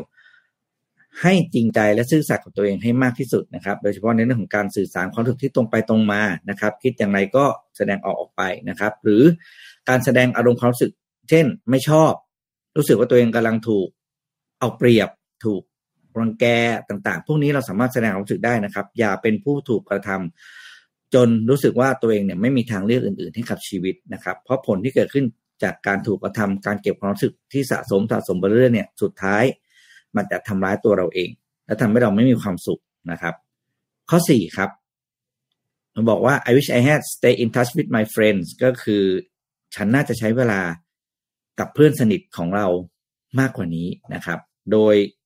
สิ่งที่เป็นความแตกต่างระหว่างคนกับสิ่งมีชีวิตอื่นนั่นคือเรื่องของความสัมพันธ์นั่นเองนะครับ เราสามารถใช้เวลาไปกับเพื่อน ที่เราอยากจะใช้เวลาด้วยนะครับ คนที่เรารู้สึกว่าคุยแล้วเราสบายใจได้ใช้เวลาได้กินได้เล่นได้ดื่มได้นั่งคุยอะไรต่างๆเนี่ยนะครับ ใช้เวลากับคนเหล่านี้ให้มากขึ้นนะครับ เพราะเวลาที่เวลาหรือโอกาสที่เราใช้เวลากับคนที่เราอยากจะใช้เวลาด้วยนั้น มีไม่มากและหมดลงไปทุกวันนะครับ ข้อสุดท้ายครับ ข้อห้าบอกว่า I wish I had let myself be happier ฉันควรจะอนุญาตให้ตัวเองได้มีความสุขมากกว่านี้ บางครั้งเนี่ยเราปล่อยตัวเองกังวลเครียดนะครับ แล้วก็เรารู้ว่ามันมีโอกาสที่จะออกไปหาความสุขใส่ตัวได้แต่เราไม่ทำเราเลือกที่จะทำงานมากขึ้นอีกหน่อยเราเลือกที่จะอยู่กับตรงนี้แหละ ทั้งทั้งที่รู้สึกว่าแหมแค่เราเดินออกไปนอกห้องเราจจะมีความสุขมากกว่านี้ก็ได้ เราจะทิ้งงานสักสองสามชั่วโมงไปนั่งกินข้าวกับกลุ่มเพื่อนที่เราไม่ได้เจอเขามานานใช่ไหมครับ เรื่องเหล่านี้ครับ เรามักจะรู้สึกว่า ถ้าเราออกจากโต๊ะทำงานตรงนี้ไปไปเจอเพื่อนทั้งสามชั่วโมงโอ้โหเราจะรู้สึกผิดมาก ว่าเราไม่รู้จัก เราไม่รับผิดชอบกับงานนะครับ ความรู้สึกแบบนี้ครับ คือความรู้สึกที่รู้สึกว่าเสียดายที่ไม่ได้ทำนะครับ บทสรุปของหนังสือเล่มนี้นะครับ อยู่ที่หน้าสุดท้ายครับ อะมาครับ บอกว่า ให้ความสำคัญกับสิ่งที่สำคัญที่สุดกับชีวิตจริง ๆ นะครับ อย่า อย่าให้ความสำคัญกับสิ่งที่เป็นเชิงวัตถุหรือสังคมนอกตัวมากเกินไปนะครับ ที่เขาเรียกว่า societal notion of success เนี่ยนะครับคือความสำเร็จที่ล่องลอยอยู่ในโซเชียลเพราะบางครั้งความสำเร็จเหล่านั้นเนี่ยมันเป็นความสำเร็จที่ไม่ตรงกับความรู้สึกภายในของเรานะครับ ประเด็นสำคัญที่ทำให้คนเรารู้สึกว่าใช้ชีวิตอย่างคุ้มค่า คือการได้ใช้ชีวิตที่ซื่อสัตย์กับความรู้สึกของตัวเอง เรารักแบบไหนเชื่อแบบไหน แล้วให้คุณค่ากับสิ่งไหนเดินตามเส้นทางนั้นนะครับ แล้วความรักความสุขความเติมเต็มในชีวิตต่าง ๆ เนี่ย จะเป็นของเรา แล้วจะเราจะรู้สึกว่าเราใช้ชีวิตบนโลกนี้ ทุกนาทีอย่างไม่มีอะไรต้องเสียดายนะครับ นี่คือบทสรุปจากหนังสือ five true regret of the dying ครับ ขอบคุณครับพี่ปิ๊กวันนี้มีเจ็ดโมงเหมือนมีมีคนคอมเมนต์บอกว่าเหมือนมีเจ็ดโมงครึ่งสองช่วง เป็นอืมเป็นน้ำจิ้มมาก่อนแล้วก็ค่อยมาของจริง อืม อ่านั่นแหละครับ เป็นเจ็ดโมงครึ่งครับ มีแล้วก็มีคนบอกว่าพยายามจะหาหนังสือเล่มนี้ในการสอนดาวหนังสือแต่หาไม่ได้เลย สุดท้ายน่าจะต้องสั่งออนไลน์ อ่านี่นี่ไงมีสมมูลมาสมมูลมาช่วยละสมมูลบอกว่าอืมหนังสือเล่มนี้เจอที่ร้านคิโนออนไลน์ ต้องไปซื้ออ่าโอเค ลองดูครับ ใครที่สนใจสมมูลนี่เดี๋ยวช้อปไปปิ้งเก่งเนาะหาของไวมากเลยเก่งมากเก่งมาก โดนพี่ปิ๊กแทงเข่าไปทีนึงในงานเห็นไหมล่ะครับพี่ ขยันขึ้น เลยผิดหูครับผมผิดตาเลยหลังจากนั้นเนี่ย ครับผมอะอืมพาไปอีกข่าวหนึ่งครับ เรื่องนี้น่าสนใจครับสำหรับใครที่ทำงานเป็นเอเจนซี่หรือว่าจะอยู่ในฝั่งแบรนด์เนี่ยนะครับ อันนี้เป็นอีกอันหนึ่งที่น่าสนใจ คือต้องบอกว่าเอเจนซี่เนี่ย ความรับผิดชอบของเขาเนี่ยหลักๆ ก็คือการเดาใจลูกค้าใช่ไหมครับว่าลูกค้าจะมีความชอบแบบไหน แล้วก็ต้องมาเอามาวิเคราะห์ต่อว่าสุดท้ายแล้ว เราจะใช้เครื่องมืออะไรบ้าง เพื่อที่จะมาดึงดูดความสนใจของผู้บริโภค ซึ่งแน่นอนว่าเป็นเรื่องที่ไม่ง่ายไม่หมูอยู่แล้วนะครับ โดยเฉพาะอย่างยิ่งในยุคที่มันมีสิ่งเร้าที่เกิดขึ้นมาค่อนข้างเยอะ แล้วก็เกิดขึ้นมาพร้อมกันตลอดเวลาแบบนี้เนี่ยนะครับ ความสนใจของคนเนี่ย วันนี้สนใจเรื่องหนึ่งพรุ่งนี้ก็ไปสนใจอีกเรื่องหนึ่งแล้วนะครับ แล้วก็ยังมีสินค้ามีบริการให้เลือกเนี่ย ค่อนข้างเยอะพูดง่ายๆคือผู้บริโภคมีช้อยส์มีทางเลือกกันค่อนข้างเยอะนะครับซึ่งต้องบอกว่าปัญหานี้เนี่ยเกิดขึ้นกับทั้งฝั่งแบรนด์ เกิดขึ้นกับทั้งฝั่งนักการตลาด ค่อนข้างที่จะแตกต่างกันในแต่ละเคสนะครับคือบางคนต้องการที่จะผลักดันสินค้าสักชิ้นหนึ่งให้ได้รับความนิยมเป็นที่ชื่นชอบ แล้วก็มียอดขายที่สูงได้ แต่ว่ามันมีเพียงแค่สินค้าที่ดีอาจจะไม่พอมีราคาที่สมอาจจะไม่พอ มีการทำการตลาดที่ใช่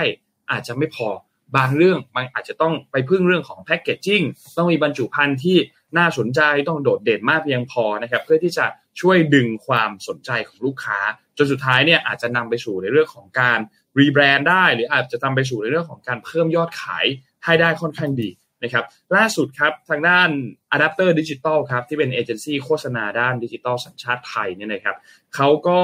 และนอกจากนั้นเขาก็เป็นผู้ให้คำปรึกษาด้านการตลาดด้วย เขามีการเปิดตัวเครื่องมือการตลาดอันใหม่ครับ Excite Attentive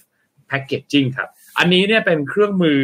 Martech Tools นะครับที่วิเคราะห์ประสิทธิภาพงานออกแบบของบรรจุภัณฑ์ด้วย AI ซึ่งก็ช่วยให้แบรนด์ช่วยให้นักการตลาดเนี่ยรู้ใจและเข้าใจได้ว่าแพคเกจจิ้งแบบไหน มีแนวโน้มที่จะสะดุดตา หรือว่าโดดเด่นในสายตาของผู้บริโภคและกลุ่มเป้าหมายมากที่สุดนั่นเอง คือเทคโนโลยี Excite ของเขาเนี่ยนะครับประกอบกัน 3 ส่วนหลักๆ ส่วนที่ 1 คือเป็นเทคโนโลยีตรวจจับการมองหรือว่า eye tracking เขาก็จะตรวจจับสายตาของคนดูว่ามองไปที่ส่วนใดบ้างของฉากหรือของซีนที่ปรากฏขึ้นมาบนวิดีโอโฆษณา เพื่อที่จะสามารถระบุได้ว่า ในงานโฆษณานั้นๆเนี่ยคนส่วนใหญ่เนี่ยให้ความสนใจกับสิ่งไหนมากที่สุด เป็นสินค้าไหมเป็นเนื้อหาไหมหรือเป็นที่นักแสดงนะครับสองคือเทคโนโลยีตรวจจับการแสดงออกทางอารมณ์ผ่านใบหน้าครับหรือว่า facial expression tracking นะครับอันนี้ก็ตรงตัวเลยครับ คือเป็นการตรวจจับอารมณ์ความรู้สึกจากการแสดงสีหน้าของคนดูระหว่างที่รับชมโฆษณา ซึ่งก็จะมี 6 อารมณ์หลักๆ ก็คือ โกรธ เบื่อ มีความสุข เศร้า ประหลาดใจ แล้วก็หวาดกลัวนะครับ และ อันที่ 3 ส่วนสุดท้ายครับ คือ AI หรือว่าปัญญาประดิษฐ์นะครับเขาก็จะเอาตัวโมเดล AI เนี่ยเข้ามาใช้งานในการตรวจจับอารมณ์มาตรฐานที่ปรากฏบนใบหน้าของคนดู ก็จะมีการทดสอบกับ Data Set ของเขานะครับ ซึ่งก็ได้ผลลัพธ์ที่ 70%เทียบกับความแม่นยำของคนจริง ๆ นะครับ ที่ทดสอบโดยใช้ชุดข้อมูลเดียวกัน ก็จะได้ผลลัพธ์ที่ 68%ซึ่งก็ถือว่าเป็นข้อมูลที่มีความใกล้เคียงกับการ ใกล้เคียงกับการที่ใช้คนคัดแยกข้อมูลเลยก็ว่าได้ ซึ่งค่อนข้างน่าสนใจนะครับเรียกได้ว่าเป็นอีกหนึ่งเครื่องมือสำคัญที่จะช่วยมอบอินไซต์ให้กับทั้งแบรนด์ ทั้งเอเจนซี่ในการที่จะไปวางแผนในการโปรโมตตัวสินค้าในแบบที่พวกเขาอาจจะไม่เคยทำในรูปแบบนี้นะครับ โดยเจ้าตัว Excite Attentive เอ่อ Attentive เอ่อ Packaging เนี่ยนะครับ ก็ได้ประเดิมผลงานใหญ่ไปเรียบร้อยแล้วในช่วงเดือนมีนาคมที่ผ่านมานะครับ ทางเอสโคล่านะครับ แบรนด์น้ำอัดลมเนี่ยนะครับ ที่เอ่อเขาได้รีแบรนด์ไปครั้งใหญ่นะครับ ก็ได้มีการใช้ตัวอุปกรณ์ตัวนี้เป็นหนึ่งในเครื่องมือในการวิเคราะห์การออกแบบบรรจุภัณฑ์เพื่อที่จะนำต้นแบบงานเนี่ยมาทำให้มันดึงดูดมากขึ้น ได้รับความสนใจมากขึ้น และสุดท้ายก็ไปดีไซน์กันต่อก่อนที่จะนำไปขายในท้องตลาดด้วย นะครับซึ่งทางด้านคุณสุพรเด่นไพศาลนะครับผู้อำนวยการสำนักงงานการตลาดสายธุรกิจเครื่องดื่มไม่มีแอลกอฮอล์ประเทศไทยนะครับบริษัทเทรดดิ้งจำกัดเนี่ยนะครับก็บอกว่า packaging ใหม่เนี่ยได้รับความช่วยเหลือจาก tool ชิ้นนี้ แล้วก็เป็นที่ชื่นชอบสำหรับคน Gen Z มากนะครับแถมคนส่วนใหญ่ก็บอกว่า est Cola โฉมใหม่เนี่ยดูเด่นออกมาจากชั้นวางนะครับก็เป็นยุคที่ AI เข้ามามีบทบาทกันค่อนข้างเยอะครับ เพราะฉะนั้น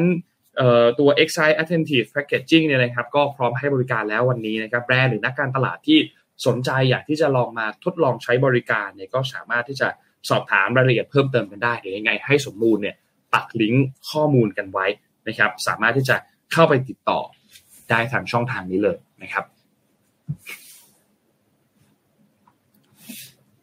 สวยดีนะ เป็นสีแบบ เรียกว่าเป็นสีแบบ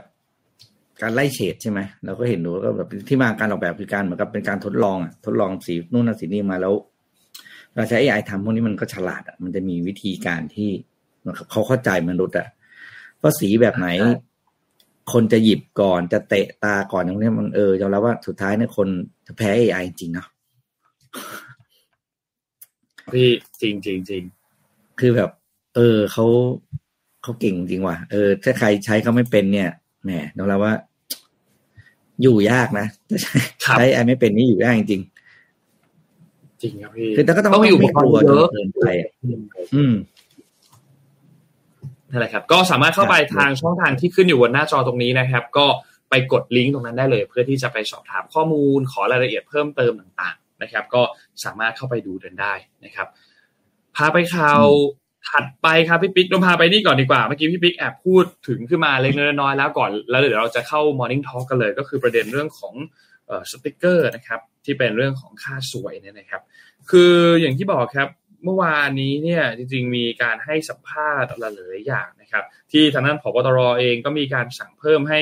เจรตำรวจเนี่ยมีการลงสอบในประเด็นเรื่องของส่วยทางหลวงนะครับ แล้วก็มีการโพสต์ต่างๆ นะครับซึ่งคุณวิโรจน์เองก็มีการโพสต์ตอบโต้เมื่อวานนี้บอกว่าต้นเหตุจะเป็นอะไรก็ช่าง แต่ตำรวจจะเอามาอ้างเป็นเหตุในการรีดไถเก็บส่วยไม่ได้ ผิดกฎหมายก็จับปรับดำเนินคดี กฎหมายไม่สอดคล้องในทางปฏิบัติไม่ทันสมัย โทษไม่สมส่วน ไม่สมสัดส่วน มีช่องว่างให้เรียกรับผลประโยชน์ก็แก้ไขกฎหมายให้เหมาะสม ต้นทางจะเป็นอะไรก็แล้วแต่ แต่ว่าปลายทางจะต้องไม่ใช่สวยแน่ๆนะครับ เพราะฉะนั้นอันนี้น่าสนใจครับว่าเรื่องนี้ประเด็นในเรื่องของสวยสติกเกอร์เนี่ย จะมีที่สิ้นสุดกันตรงไหนนะครับ นอกจากคุณวิโรจน์แล้วคุณรังสิมันโรมเองก็มีการมาพูดถึงประเด็นอันนี้ชี้ต้นตอที่แท้จริงของสวยด้วยว่า เอ๊ะมันเป็นปัญหาอะไร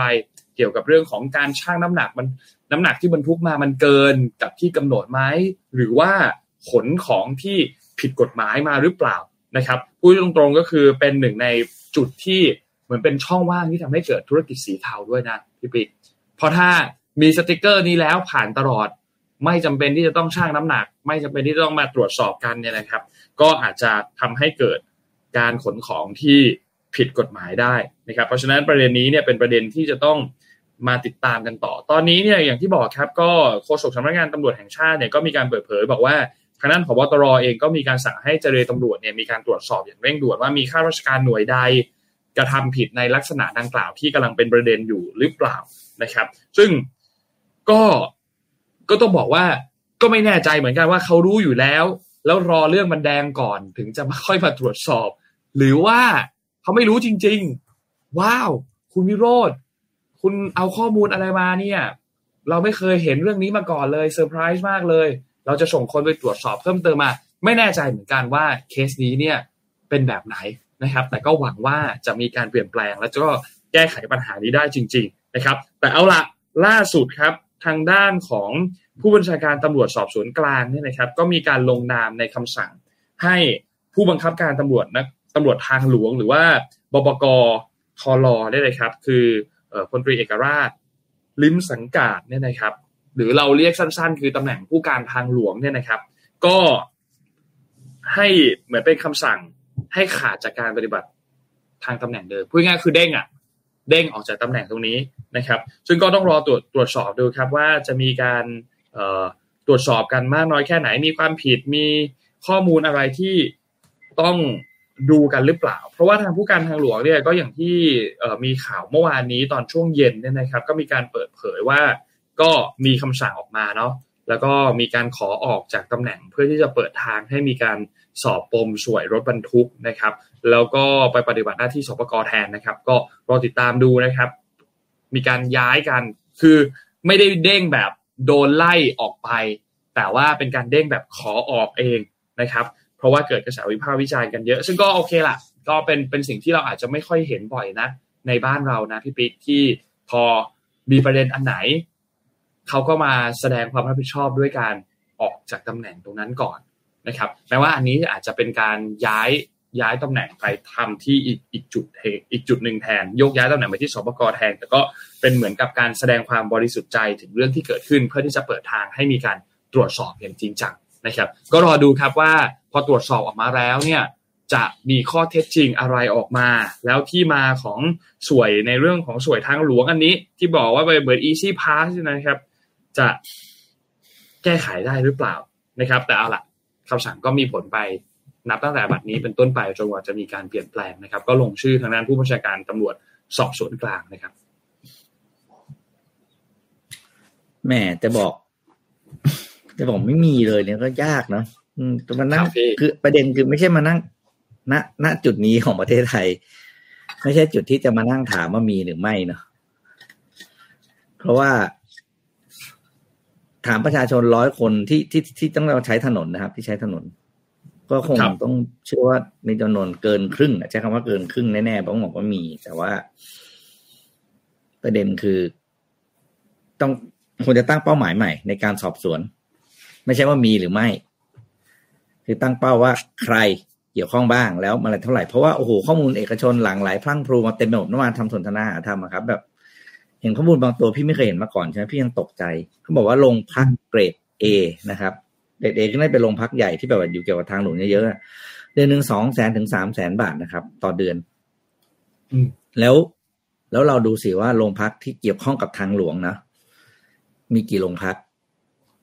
คูณเข้าไปนั่นคือต่อเดือนนะครับ ไม่ใช่ต่อปีสติ๊กเกอร์นี่คุยกันเป็นรายเดือนนะที่เราเห็นเนี่ยกระต่ายแล้วมีเลขสี่นั่นแปลว่าอะไรครับอ่าเมื่อวานเอ่อก็ก็อาจจะเป็นเดือนเมษายน เดือนเลขห้าจะเป็นเดือนพฤษภาคม อันนี้คือเราเดาแบบ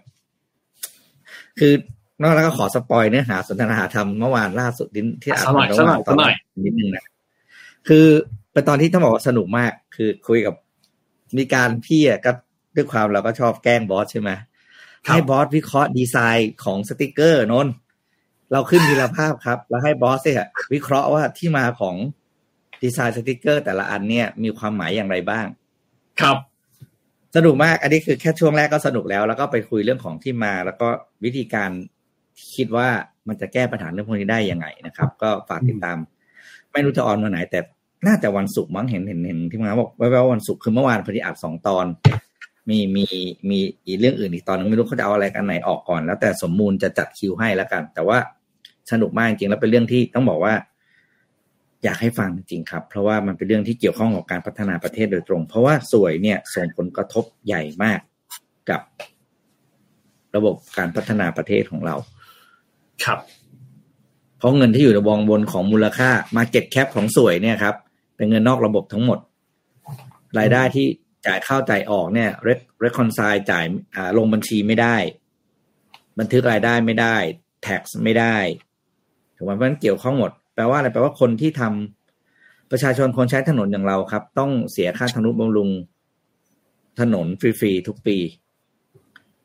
เงินสวยไม่ใช่เงินที่เหมือนกับภาษีสรรพสามิตนะครับ ภาษีสรรพสามิตที่เราเก็บจากแอลกอฮอล์จากน้ำมันที่เราเติมเนี่ย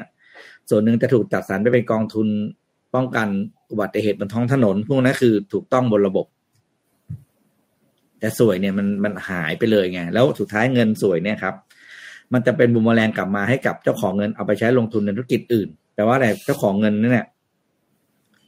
เขาเอาเงินไปเริ่มต้นธุรกิจโดยที่เหมือนได้เงินมาฟรีๆอะแต่ว่าเขามีแต้มต่อในการแข่งธุรกิจที่เหนือกว่าเราเขาถึงชนะเราง่ายไงก็ถึงทำนู่นทำนี่ให้แบบว่า เราก็งงเอาเงินมาจากไหนวะเนี่ยเยอะจังเลยอะไรอย่างเงี้ย ก็เงินแบบนี้ครับ ส่วนหนึ่งมันมาจากเงินสวย เงินที่เป็นนอกระบบทั้งหลายนะครับอะอืมคุยกันนนท์คิดว่าไงสวยประชาเอ่อดูคอมดูคอมเมนต์สิ คิดว่ายังไงกันได้บ้างครับ คอมเมนต์ก็มีหลายแบบเลยครับ คือบางสุคือก็มีบอกว่าอันเนี้ยผิดตรงที่เก็บไม่เท่ากัน ก็ก็ครับ แล้วก็มีบอกว่าผิดทั้งคู่ แล้วควรจะต้องอืมเอาผิดทั้งหมดด้วยนะครับ แล้วก็อืมซึ่งส่วนใหญ่เนี่ยเท่าที่ดูนะ ผิดหมด ทุกคนบอกว่าผิดอืมนะครับ แล้วก็บอกว่าส่วนที่เก็บไปเนี่ย มันไม่ได้ไปพัฒนาประเทศให้ดีขึ้น แต่มันนำไปเข้าตัวบุคคล มันไปเข้าที่ตัวบุคคล แล้วเอาไปใช้ในทางที่ผิดก็เมื่อกี้อย่างที่พี่ปิ๊กพูดถึงเมื่อกี้นะครับ แล้วก็ทำให้บ้านเมืองเนี่ยมีกฎหมายที่ใช้ได้เพียงแค่กับคนบางกลุ่มเท่านั้นนะครับ คือมันก็เป็นเหมือนการเอาผลประโยชน์ส่วนเข้าส่วนตัวเนาะแล้วแน่นอนว่าผลกระทบที่ตามมาเนี่ย มันก็ทำให้เกิดระบบที่มันเน่าเฟะแบบที่ทุกท่านเห็นกันอยู่ตรงนี้นี่แหละนะครับ แล้วไอ้เงินเหล่านี้เนี่ยมันไปเข้ากระเป๋าใครก็ไม่รู้ แล้วสุดท้ายเงินนั้นมันไปไหนก็ไม่รู้ แล้วอย่างที่พี่ปิ๊กพูดว่า จำนวนเงินมันเยอะมากนะครับ มันมันเป็นหลักร้อยล้านหลักพันล้านนะครับ ที่ที่ต่อปีอะปีปีหนึ่งเนี่ยนะครับ มันไม่ได้ไม่ได้น้อยเลยนะครับและที่สำคัญคือมันก็ตามมาอย่างที่คอมเมนต์นี้บอกครับนนนนคิดว่าน่าสนใจคือมันตามมากับระบบอุปถัมภ์ซึ่งมันแก้ได้ค่อนข้างยาก คือตอนจุดเริ่มต้นมันอาจจะเป็นแบบให้ทิปให้หรือสินน้ำใจเล็กๆน้อยๆ แต่พอมันเริ่มกลายเป็นสเกลที่มันใหญ่มากขึ้นใหญ่มากขึ้นนี่นะครับ คนที่ไม่เดิมทีไม่ต้องจ่ายสวย ก็ต้องโดนบังคับจ่ายไม่งั้นอยู่ไม่ได้นะครับทำให้สุดท้ายแล้วคนในระบบสวยเนี่ย สมมุติว่าเป็นระดับเลเวลลูกน้องลงมาเนี่ยนะครับ ถ้าหัวหน้าสั่งให้เก็บสวย ลูกน้องก็ไม่มีทางเลือก ถ้าไม่ยอมทำก็จะอยู่ในระบบตรงนี้ไม่ได้ ก็สุดท้ายก็ต้องไปทำเช่นเดียวกันนะครับ เพราะฉะนั้นอันเนี้ยเนี่ยโดยรวมแล้วอะอย่างที่บอกครับคือมีแต่ผลเสีย แล้วก็ไม่มีประโยชน์เลย นะครับ มีคอมเมนต์ที่บอกว่ามันเป็นเงินนอกระบบอะมันเป็นเงินนอกระบบอะแล้วก็เงินนอกระบบเนี่ยทำให้คนในระบบแข่งขันยากที่สุด อ่าใช่อย่าลืมนะว่าคนเงินนอกระบบมันมันเข้ามาไม่เข้ามาได้ ไม่มีที่สิ้นสุด แล้วเหมือนคุณเหมือนนนท์วิ่งแข่งกับอ่าเหมือนเหมือนนนท์แข่งกับคนที่เขามีมีมีปุ่ม power up ตลอดเวลาเล่นเกมอะแล้วนนท์จะก็สู้พยัลังงหมไงดไปเรื่อยๆอะ เออสู้ยังไงสู้ไม่ได้เลย อืมสู้ไม่ได้หรอกครับ อืมครับ แล้วไอ้สวยเนี่ยก็เป็นที่มาหนึ่งที่มาอันหนึ่งของที่ว่าเงินสีนะครับรถเงินสี มันไม่เรียกเทาพี่ว่าเงินแบบเทาเข้มมากๆอะ อืมคนธรรมดาอย่างเราเสียเปรียบมากสุดท้ายมันก็ยิ่งเป็นสาเหตุอีกสาเหตุหนึ่งของความเหลื่อมล้ำถ้าในมุมมุมผู้ประกอบการเนี่ยนะครับสวยนี่คือต้นทุนแฝงมากๆเลยนะต้นทุนแฝงที่คุณบันทึกบัญชีไม่ได้ ครับ ดูดเงินออกไปจาก ธุรกิจของคุณตลอดเวลาอะไรอย่างเงี้ยนะครับ เพราะฉะนั้นคือเราก็ยังต้องต้อง ต้องช่วยกันอะ มันก็เป็นคำถามว่าไม่จ่ายได้ไหมไม่จ่ายก็ได้แหละ คุณก็เสียค่าปรับเป็นตรงๆแต่ทุกคนต้องยอมนะครับ แล้วก็เดี๋ยวนี้คือ มันจะมีเทคโนโลยีอะไรที่เต็มไปหมดเลยที่เราจะช่วยกันดักจับได้ แต่ประเด็นนั่นคือพอเราดักจับ ดักล่อล่อล่อซื้อเจ้าหน้าที่ที่เก็บสวยได้แล้วเนี่ย ประเด็นคือเรื่องแจ้งไปแล้วมันไม่มีการดำเนินคดี ทุกอย่างมาไปจบตรงที่แจ้งไปแล้วได้ยังไงไม่รู้อย่างพี่เนี่ยพี่ชอบถ่ายรูปไอ้รถควันดำใช่ไหมรถควันครับดำที่ที่เขาก็มีส่งให้ส่งไลน์ไปแล้วได้ตังค์ร้อยสองร้อยนั่นแหละพี่ส่งไปประมาณห้าสิบอันแล้วพี่ยังไม่ได้สักบาทเลยนุ่นอืมคือพี่ส่งจนพี่รู้สึกว่าพี่พี่เหนื่อยอะแต่พี่ก็ครับยังมีความหวังนะพี่จะได้สักร้อยบาทนะแบบในการทำเป็นการอะไรเป็นความร่วมมือจากภาคประชาชนในการแจ้งเบาะแสรถควันดำ เพราะเองเราก็จะเห็นนะ พอมามีพีเอ็มสองจุดห้านาทีทุกคนก็อ้าวรถควันดำห้ามวิ่งอะไรอย่างเงี้ยอย่างช่วงนี้ไปนนท์ไปดูสิรถควันดำเต็มถนนเลย ครับ จริงครับพี่ อืมไม่ไม่ไม่น้อยเลย ที่อยู่บนถนนเนี่ย เราไม่จริงจังกับเรื่องพวกนี้เลย แล้วก็ภาคประชาชนมีส่วนร่วมนะภาครัฐก็ไม่ทำต่อโอ้เมื่อวานในสนทนาธรรมมี solution เยอะมากเลยนะครับ ให้ ให้ผู้เกี่ยวข้องสามารถนำไปใช้ได้เลย เพราะว่าเป็นการคุยกันแบบโยนไอเดียกันสุดๆแล้วรู้สึกว่าเออมันมันน่าจะ work มันน่าจะนู่นนี่นั่นอย่างเงี้ยนะครับหวังก็ว่าอจะยากไปให้ฟังกันหวังว่าจะไปถึง แต่ก็อย่างหนึ่งที่ที่รู้สึกว่าเอ่อรัฐบาลก่อนหน้านี้กับรัฐบาลนี้แตกต่างกันอะรัฐบาลนี้จะพูดได้ว่ารัฐบาลนี้ยังไม่อาจจะยังไม่ได้ เพราะยังยังตั้งรัฐบาลกันไม่ได้เนาะแต่คือในเรื่องของการรับฟังเสียงที่ถูก voice ออกมา เราก็มีความมีความรู้สึกเชื่อใจในรัฐบาลใหม่มากกว่า ว่าอย่างน้อยเสียงที่ถูกส่งออกไปอะมันน่าจะมีโอกาสที่จะถึง มันน่าจะมีโอกาสที่จะแบบเอาโอเคเขารับฟัง จะนำไปปฏิบัตินำไปแก้ไขอย่างไรว่ากันอีกทีหนึ่งแต่มันน่าจะไปถึง ซึ่งก็เป็นเป็นอีกเรื่องหนึ่งที่เราว่า เป็นมุมใหม่ๆแล้วกันที่เราอาจจะไม่ได้สัมผัสอะไรแบบนั้นมาสักพักหนึ่งแล้วเราก็ต้องมาค่อยๆ ปรับตัวโนว่ามันก็ต้องเป็นทั้งประชาชนด้วยที่จะต้องปรับตัวด้วย รวมถึงรัฐบาลที่จะเป็นรัฐบาลเข้ามาใหม่ด้วย เพื่อที่จะสุดท้ายแล้วอะin the end คือปลายทางคือต้องการพัฒนาให้ประเทศมันไปข้างหน้า พัฒนาให้ประเทศมันไปต่อได้นะครับ นั่นแหละครับ Morning Talk วันนี้ครับพี่ปิ๊กนั่นแหละครับน่าจะประมาณนี้ไหมครับพี่ปิ๊กวันนี้น่าจะครบถ้วนแล้ว จริงๆเรายังมีข่าวสตรีมมิ่งอันหนึ่งแต่ก็ไม่ได้มีอะไรเยอะมากนะครับ ก็ น่าจะประมาณนี้ครับ วันนี้พี่ปิ๊กมีอะไรปิดท้ายไหมครับอ่าไม่มีอะไรครับ วันนี้วันสิ้นเดือนนะครับ ก็หลายคนหลายคนเปิดบัญชีมาก็อ้าวเงินหายไปไหนหมดแล้ว ครับผม เงินใช่ใช่เข้าว่าระวังนะครับ เศรษฐกิจเศรษฐกิจยังอยู่ในช่วงที่ไม่น่าไว้ใจนะครับ แล้วก็วันพรุ่งนี้เป็นวันตัดสินด้วยนะดีเดย์ของโลกอันหนึ่งเลย ก็คือการชำระหนี้ของสหรัฐอเมริกานะครับ ดูว่าจะชำระหนี้ตรงเวลาหรือเปล่า ถ้าสหรัฐอเมริกาผิดนัดชำระหนี้นะครับ อันนี้จะเป็นเรื่องใหญ่มาก ครับอ่าใช่ครับดูนะครับ ดูติดตามสถานการณ์ในวันพรุ่งนี้ให้ดี ก็คือน่าจะเป็นวันที่สองที่บ้านเรา เพราะเป็นวันที่หนึ่งที่ที่สหรัฐอเมริกานะครับ ต้องติดตามเรื่องนี้เป็นเป็นเป็นทริกเกอร์สำคัญว่า เศรษฐกิจโลกจะเป็นยังไงต่อหรือเหมือนล่าสุดจะขยายขยายคือดีลตกลงกันได้แล้ว ในเรื่องของการขยายเพดานหนี้แต่ว่าจะต้องมีมีการร่างออกมาเป็นร่างกฎหมายต่างๆ ซึ่งก็ต้องต้องทำให้เสร็จกันเร็วๆเพราะว่าdeadline จะเป็นวันที่ห้าครับพี่ จากที่จากที่คุณเจเน็ตเยลเลนรัฐมนตรีกระทรวงการคลังพูดถึงเนี่ยจะถูกขยายไปเป็นวันที่ห้ามิถุนาแต่ว่าเขาก็ต้องทำดีลกันให้เสร็จก่อนหน้านั้นนะ เพราะฉะนั้นเนี่ยแหละวันสองวันสามวันเนี้ยเราเราต้องติดตามข่าวต้องก็จะรู้เรื่องแล้วล่ะนะครับ อืมโอเคขอบคุณครับครบถ้วนครับ ขอบคุณท่านผู้ฟังทุกๆทท่านมากครับ ที่ติดตาม Mission Daily Report จากทุกๆ ช่องทางเลยนะครับ และแน่นอนขอบคุณสปอนเซอร์หลักของเราครับ Liberator เทรดเองทำเองทำไมต้องจ่าย ค่าคอมนะครับขอบคุณ Liberator มากๆนะครับที่เป็นสปอนเซอร์ของพวกเรา รวมถึงในงานเอ่อ MDR Forum ด้วยนะครับ ก็เป็นเป็น title sponsor ของพวกเราเลยนะครับ ก็ขอบคุณทุกคนมากๆนะครับ แล้วพบกันใหม่อีกครั้งหนึ่งในวันพรุ่งนี้วันพฤหัสครับ สวัสดีครับ Mission Daily Report start your day with news you need to know